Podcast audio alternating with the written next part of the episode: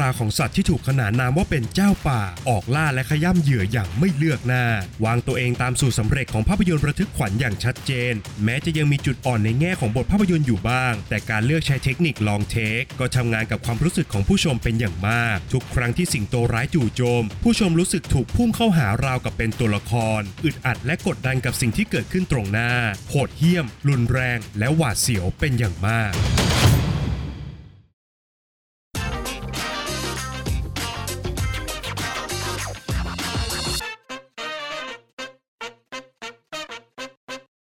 สวัสดีครับ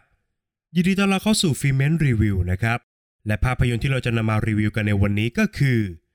Beast สัตว์ร้าย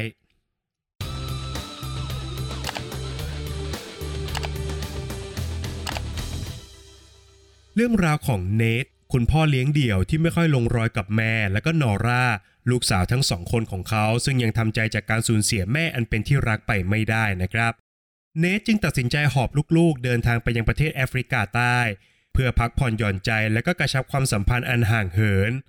แต่ทริปแห่งความสุขกลับเปลี่ยนเป็นภัยอันตรายอันใหญ่หลวง เมื่อเนทและลูกๆ ต้องเผชิญหน้ากับสิงโตอันดุร้าย ที่พร้อมจะขย้ำเหยื่อทุกคนโดยไม่เลือกหน้า เนทจึงต้องทำทุกอย่างเพื่อปกป้อง แล้วก็พาลูกสาวของเขากลับบ้านอย่างปลอดภัยให้ได้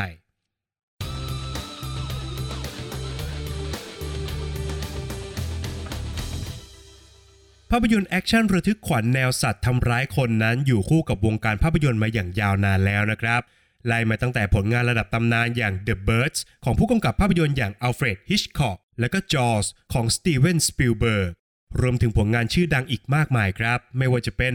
Anaconda Lake Placid หรือกระทั่งแฟรนไชส์ที่มีการตีความเรื่องราวของสัตว์ทำร้ายคนในแง่มุมที่ลึกซึ้งขึ้นอย่าง Planet of the Apes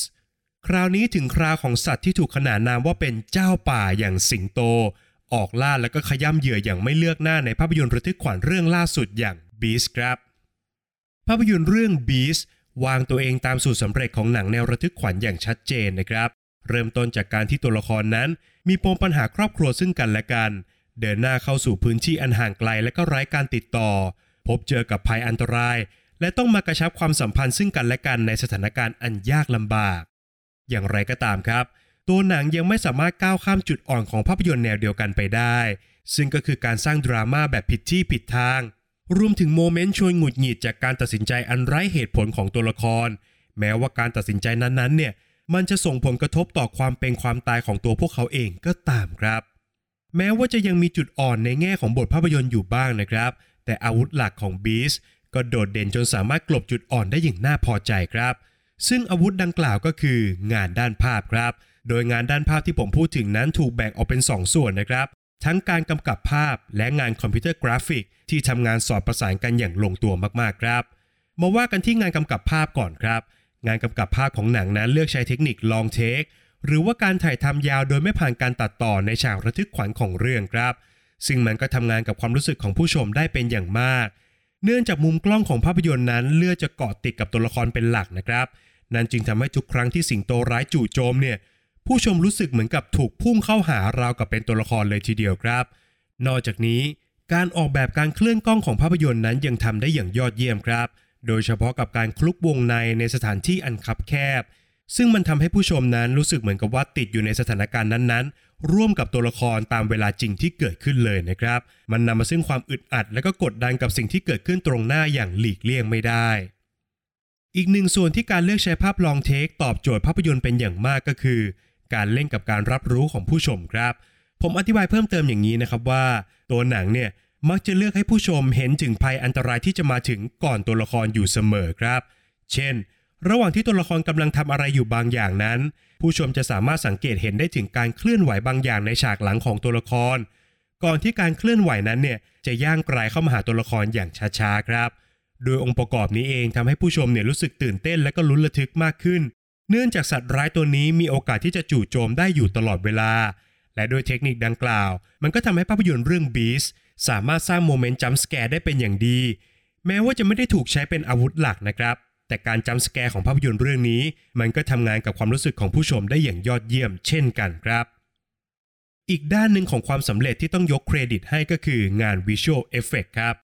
โดยจากข้อมูลนั้นระบุเอาไว้นะครับว่า ภาพยนตร์เรื่อง Beast ไม่มีการใช้สิงโตจริงในการถ่ายทำเลยแม้แต่ช็อตเดียวครับ และสิงโตที่เราได้เห็นในภาพยนตร์นั้น ถูกสร้างขึ้นด้วยคอมพิวเตอร์กราฟิกทั้งหมดครับ ซึ่งภาพยนตร์สามารถถ่ายทอดองค์ประกอบของสิงโตออกมาได้อย่างสมจริง ทั้งรายละเอียดด้านรูปลักษณ์ การเคลื่อนไหว แสงและเงา รวมไปถึงการผสมผสานภาพของการถ่ายทำจริงเข้ากับวิชวลเอฟเฟกทุกอย่างก็ดูแนบเนียนจนเป็นเนื้อเดียวกันมากๆนะครับ โดยเฉพาะอย่างยิ่งในช่วงคลายแม็กที่ต้องเกิดการประทะกันระหว่างสิงโตกับตัวละครหลัก ภาพที่ออกมาบนจอนั้นมันดูโหดเหี้ยม รุนแรง แล้วก็หวาดเสียวเป็นอย่างมากครับ โดยรวมแล้วภาพยนตร์เรื่อง Beast สัตว์ร้าย เป็นภาพยนตร์ระทึกขวัญที่เล่าเรื่องตามสูตรสำเร็จนะครับ ซึ่งภาพยนตร์ก็ไม่ได้ฝืนธรรมชาติ หรือพยายามจะเป็นอะไรที่มากกว่านั้นเลย แม้ว่า part ดราม่าของเรื่องเนี่ยจะยังมีปัญหาอยู่บ้างนะครับแต่ด้วยงาน production ที่ยอดเยี่ยม รวมถึงการสร้างความระทึกขวัญได้ดีมากพอเนี่ย มันก็ทำให้ตัวหนังสามารถตอบโจทย์ด้านความบันเทิงได้อย่างครบถ้วน จนทำให้ผู้ชมเนี่ยหายใจไม่ทั่วท้องได้ทุกครั้งที่เจ้าสิงโตร้ายจู่โจมครับ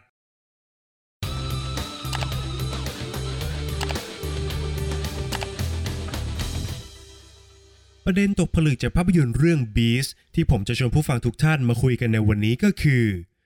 มนุษย์ย่อมมีการตอบสนองต่อการสูญเสียที่แตกต่างกัน ภาพยนตร์โฟกัสไปที่ตัวละครอย่างเนทและก็ลูกสาวทั้งสองคนของเขานะครับ หลังจากที่ทุกคนเนี่ยต้องเผชิญหน้ากับความสูญเสียครั้งยิ่งใหญ่ เมื่อแม่และภรรยาของพวกเขาได้จากโลกนี้ไปด้วยโรคมะเร็งครับ ความขัดแย้งสำคัญเกิดขึ้นภายในใจของเนทเนื่องจากเขาและภรรยานั้น แยกทางกันก่อนที่เธอเนี่ยจะถูกตรวจพบโรคมะเร็งนะครับซ้ำร้ายไปกว่านั้น เนทเองมีอาชีพเป็นหมอ แต่เขาไม่อาจใช้ความรู้ความสามารถของเขา ดูแลคนที่เขารักที่สุดได้ หลังจากพบเจอกับความสูญเสียนะครับ เนทจมอยู่กับความรู้สึกผิดภายในใจ จนทำให้ความสัมพันธ์ระหว่างเขาและก็ลูกเนี่ยห่างเหินมากขึ้นนะครับ ในขณะเดียวกันทั้งแม่และก็นอร่าก็เลือกที่จะไม่พูดคุย และก็ตีตัวออกห่างจากเนทเช่นกัน เนื่องจากพวกเธอเนี่ยเชื่อนะครับว่าเนทเป็นส่วนสำคัญที่ทำให้แม่ของพวกเธอต้องตาย ช่องว่างทางความสัมพันธ์ระหว่างพวกเขาจึงเพิ่มขึ้นเป็นทวีคูณครับ จนทำให้เนท ตัดสินใจพาลูกสาวของเขามาเที่ยวที่ประเทศแอฟริกาใต้ เพื่อกระชับความสัมพันธ์ที่ห่างเหินครับขณะเดียวกันตัวหนังก็เลือกจะเปรียบเทียบประเด็นนี้ให้เด่นชัดมากขึ้น ผ่านการสูญเสียของสิงโตร้ายในเรื่องครับ โดยสิงโตตัวนี้นะครับเป็นสิงโตจ่าฝูง แต่มันกลับถูกนายพรานเถื่อน ลอบสังหารสมาชิกของฝูงจนหมดครับ ด้วยสัญชาตญาณที่ต้องเป็นผู้ปกป้องดูแลฝูง ความสูญเสียที่มันได้รับเนี่ยจึงเปลี่ยนมันให้กลายเป็นสัตว์ร้ายกระหายเลือด พร้อมระเบิดความแค้นด้วยการเข่งฆ่ามนุษย์ทุกคนที่พบเจอ โดยไม่ได้สนใจเลยครับว่าพวกเขาเหล่านั้นเนี่ยเกี่ยวข้องกับการสังหารสมาชิกในฝูงของมันหรือไม่ ทันทีที่สิงโตตัวนี้ประจันหน้ากับเนทและครอบครัว มันจึงเป็นดั่งโอกาสครั้งที่สองของเนทในการเยียวยาความสัมพันธ์อันแตกร้าวภายในครอบครัวของเขา ซึ่งเนทก็โอบรับมันพร้อมกับประคับประคองสถานการณ์ทั้งหมดด้วยความเป็นพ่อ แล้วก็ปกป้องลูกสาวของเขาด้วยความรักครับ ซึ่งมันแตกต่างจากสิงโตร้ายที่รับมือกับความสูญเสียของมันด้วยความแค้น ความแตกต่างนี้เองเป็นปัจจัยสำคัญที่ทำให้แม่และก็นอร่ามองพ่อของพวกเธอด้วยมุมมองใหม่อีกครั้ง โดยการสวมแว่นของเหตุผล และมุมมองที่กว้างขึ้นกว่าเดิมครับ พวกเธอละวางความต้องการของตัวเองลง แล้วก็มอบความเข้าใจให้กันและกันมากขึ้น ซึ่งมันก็เป็นสิ่งที่มนุษย์ทุกคนต้องการมากที่สุด เมื่อยามที่ต้องเผชิญหน้ากับความสูญเสีย ฝากไว้ให้คิดกันนะครับ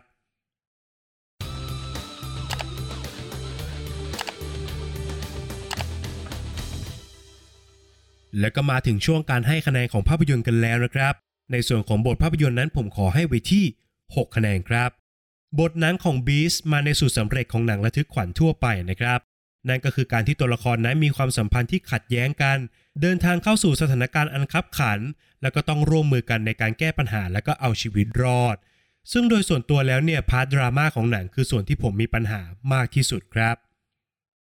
ในส่วนของงานสร้างนะครับผมขอให้ไว้ที่ 9 คะแนนครับ คงจะไม่ผิดนักนะครับ ถ้าผมจะบอกว่างาน production เนี่ยคือพระเอกตัวจริงของหนังเรื่องนี้ครับ โดยเฉพาะกับการออกแบบมุมกล้องและการเลือกถ่ายทอดความระทึกขวัญผ่าน shot long take รวมถึงการใช้คอมพิวเตอร์กราฟิก สร้างสิงโตขึ้นมาได้อย่างสมจริงมากๆ ซึ่งทั้งสองปัจจัยที่ผมกล่าวมานี้ เป็นดั่งอาวุธชิ้นสำคัญในการสร้างความระทึกขวัญทั้งหมดของเรื่องราวครับ ขยับมาต่อกันที่นักแสดงนะครับ ผมขอให้ไว้ที่ 7 คะแนนครับ Idris Elba นั้นแบกหนังทั้งเรื่องเอาไว้บนบ่า การแสดงของเขาชวนให้ผู้ชมเนี่ย เอาใจช่วยตัวละครได้อยู่ตลอดทั้งเรื่องนะครับ เช่นเดียวกันกับ Leah Jeffries ในบทลูกสาวคนเล็กของเรื่อง ก็มอบการแสดงอันเป็นธรรมชาติให้กับภาพยนตร์เรื่องนี้ครับ อีกหนึ่งคนที่ทำหน้าที่ของตัวเองได้ดีตามมาตรฐานก็คือ Sharlto Copley กับบท Martin ซึ่ง character นี้ก็ดูเข้ากับเจ้าตัวเหลือเกินครับ ข้อคิดที่ได้นั้นผมขอให้ไว้ที่ 5 คะแนนครับ อย่างที่บอกครับว่าหนังมาในท่าของสูตรสำเร็จ ที่เลือกจะถ่ายทอดความสัมพันธ์อันมีปัญหาภายในครอบครัวนะครับ และเมื่อทุกอย่างเนี่ยมันถูกครอบด้วยความเป็นหนังระทึกขวัญแล้ว ข้อคิดที่ได้จึงไม่ใช่วัตถุดิบหลักที่หนังต้องการจะส่งตรงถึงผู้ชมอยู่แล้วครับ ส่วนสุดท้ายก็คือส่วนของความสนุกนะครับ ผมขอให้ไว้ที่7คะแนนครับพาความระทึกขวัญของหนังทำได้อย่างยอดเยี่ยมมากๆ โดยเฉพาะในช่วงคลแม็กซ์ท้ายเรื่องที่ทำให้ผู้ชมเนี่ย ลุ้นระทึกแล้วก็อยากจะให้เหตุการณ์ทั้งหมดนั้น มันเกิดขึ้นยาวกว่านี้ซะด้วยซ้ำนะครับ แต่โดยส่วนตัวแล้วเนี่ยผมมีปัญหากับ part ดราม่าของเรื่องอยู่พอสมควรครับ คือนอกจากมันจะเป็นสูตรสำเร็จที่เราเห็นกันมาบ่อยมากๆ แล้วเนี่ย มันยังถูกเล่าออกมาอย่างไม่ค่อยถูกที่ถูกทางเท่าไหร่นักอีกด้วยครับ จากคะแนนทั้ง 5 ส่วนนะครับหารเฉลี่ยกันออกมาแล้วทำให้ภาพยนตร์เรื่อง Beast สัตว์ร้าย ได้คะแนนเฉลี่ยจากฟรีเมนต์ไปอยู่ที่ 6.8 คะแนนครับ